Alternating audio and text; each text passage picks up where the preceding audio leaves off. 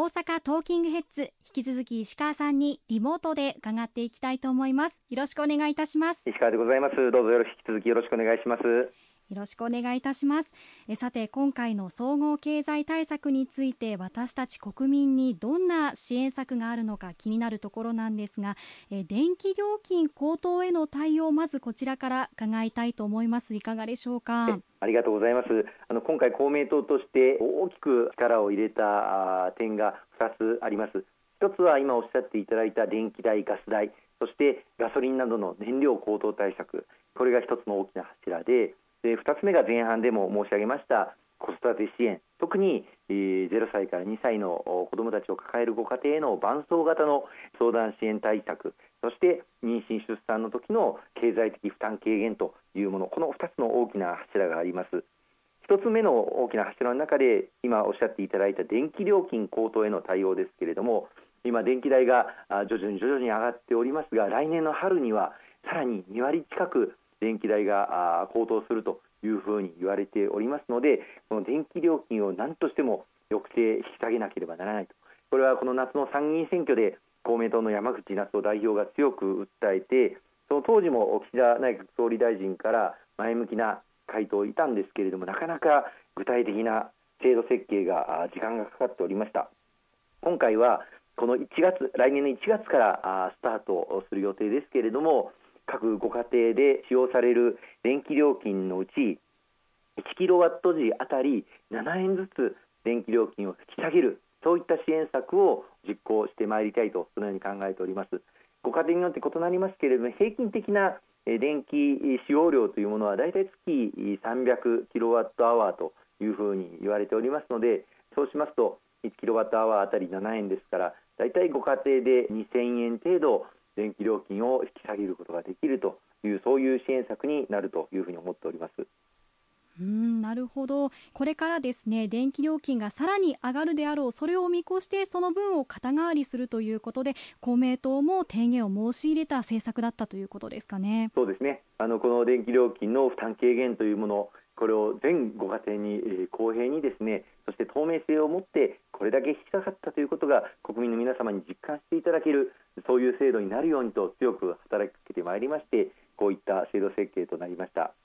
はい、そしてガス料金についてですけれどもこちらの政策はいかがでしょうか？はい、あの当初、この総合経済対策の中では電気料金についてはだいぶ前向きに検討が進んでいたんですけれども、はい、ガス料金については政府はあまり前向きな対応を検討していませんでした。そこで公明党としてこのガス料金についても負担が非常に重くなっているとぜひとも今回このガス料金の負担軽減も盛り込むべきだということを強く申し上げてそして公明党の山口代表と自民党の岸田総裁この党首会談によってこのガス料金も盛り込むということが確認されたのが10月の14日のことでした。その後本格的な検討が進められてきまして今回の総合経済対策の中でガス料金についても負担軽減策を図るということが決定の運びとなりました。具体的にはあの都市ガスを利用されているご家庭が対象になるんですけれどもガスの利用量の中で1立方メートルあたり30円国の方で負担を軽減をするという内容になっております。だいたい平均的なご家庭でガスの使用量というのが月当たり30立方メートル程度というふうに言われておりますのでそうしますとだいたい900円程度というガスの使用量が軽減されるということになります、まあ、もちろんこれはあのご家庭のライフスタイルにもよりますし家族の構成あるいはご自宅が、まあ、オール電化であるかどうかとかそれによっても大きく変わりますけれどもこのようなガス料金についても大きく負担を軽減することができる内容になったというふうに思っております。うんそしてガソリン代についてなんですけれどもこちらもこれまでも補助がありましたがそれが引き続き行われるということでしょうか？えそ通りです。あのガソリン、灯油、軽油、重油これらの燃料費については国が元売り事業者を補助するという形で値段を引き下げてまいりました。今だいたい市内のガソリンスタンドを見ますとレギュラーガソリンがだいたい160円台で収まっていますがこれは国から30円から40円近く補助しての値段ですので本当はリッターあたり200円近くなっているのをここまで引き下げてきております。しかしこの補助制度は今年の年内いっぱいで今のところ終わるというふうになっていたのを来年以降もまずは半年間来年の6月ぐらいまでは継続をしようということが決定の運びとなりました。ただ支援額についてはですね、まあ、床の状況またガソリン価格の状況等を見ながら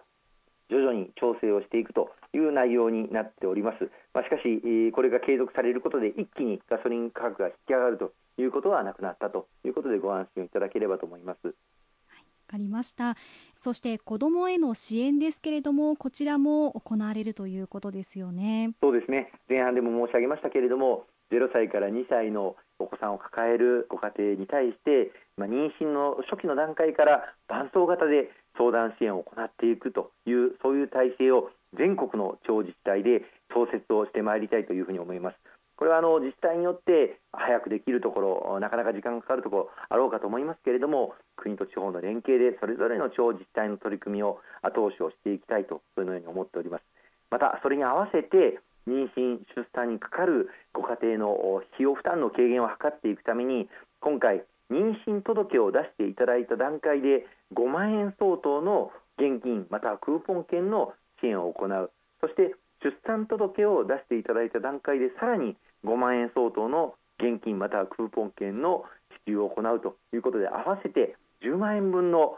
現金またはクーポン券の給付を行うという制度を新たに創設をすることになりました。来年の1月に生まれる赤ちゃんからスタートと最初政府は言っていたんですが公明党としてそれはだめだともうすでに今年の4月から生まれている赤ちゃんも対象にすべきだということを強く言いまして今年の4月からお生まれになられた赤ちゃんから対象にこの合計10万円の現金またはクーポン券を支給をさせていただくという方向で今大車輪で作業が行われているところにございます。そしてこの制度は今後も継続して行うということになりますのでこの制度でこれから生まれてくる全ての赤ちゃんに対象にこの10万円相当の現金またはクーポン券をお届けをしていく。できればそれぞれの自治体でクーポン券で子どもたちに使われるそういったものに使っていただくように取り組んでまいりたいとそのように考えております。そうですよね、えー、そして円安こちらも今ニュースにもなっていますけれども1ドルあたり150円を超えた時もありましたけれどもこの円安も日々の生活に影響を与えていますよね。これもはい、あのそうですよね。あの過度な為替相場の変動というのは国民の生活を直撃をすることになりますので容認することはできないと、まあ、日銀、そして、えー、財務省が連携して為替介入などもあの行っております。まあ、しかし一方であのこの円安というのはあデメリットだけではなくてですね、はい、円安のメリットをどう生かすかということも非常に重要だというふうに思っています。はい、例えばあの今あ水際対策も緩和をしましたけれども海外からお越しになる観光客の方々日本で旅行するのが本当に安いというふうに実感をこの円安の時だからこそしていただけると思いますので多くの観光客の方々にこの日本に来ていただけるそれこそチャンスだというふうに思います。また今あのこのコロナ禍が続く中またウクライナ情勢が続く中国際社会のサプライチェーンの分断ということでさまざまな物流が滞ってしまっている側面があります車も部品が手に入らないので納車がもう半年あるいは1年後になってしまうという方も非常に多いわけですけれども、はい、今こそこの円安の時だからこそ日本で工場等を投資をしてそして日本の国内で必要なあ物資あるいはあサプライチェーンについては整えていくということを行うチャンスだと思うんですよね。円安などで日本の国内で投資をする方がコスト的には安く済むことになりますのでそういうことにも活かせるこの円安の今だからこそ活かせる海外の投資も含めて呼び込んでいくそういうチャンスにして生かしていきたいと思っています。うん、なるほど円安でマイナスな気持ちになるのではなく逆にプラスに捉えて日本全体を V 字回復していくようなそういったポジティブなきっかけになっていけばいいですよね。そうですねまたあの輸出産業にとっては当然円安の方が大きなメリットがありますのでこれまでなかなか海外に販売をしていくあるいは海外で展開をしていくそういったことが難しかった中小企業の方々においてもこの円安の機会を生かして海外への販売促進これを行っていく、まあ、これもまたチャンスだというふうに思っていますのでそれをしっかりと後押しをしていきたいですね。そうですね。大きなチャンスと捉えていきたいですね。えー、その他総合経済対策についてお伝えしておきたいことありますでしょうか？はい。今回の総合経済対策は先ほど申し上げました電気代ガス代こうした料金を引き下げる内容やあるいはガソリン価格の高騰に対する支援を継続することまた子どもたちへの新たな支援制度として10万円相当の現金またクーポンをお届けをするこれを新設創設をさせていただいて今後とも継続的に行っていくとそういった内容が盛り込まれたところでございます。新しく始まったこうした新制度など着実に実現を図っていくためにもそれぞれ地方自治体の地方議員さんとも連携をしながらその一つ一つを形にしていくために全力を挙げて取り組んでまいりたいとそのように考えています。石川さんに今日はリモートでお話を伺いました。ありがとうございました大変ありがとうございました。また今後ともお世話になりますけれどもどうぞよろしくお願いいたします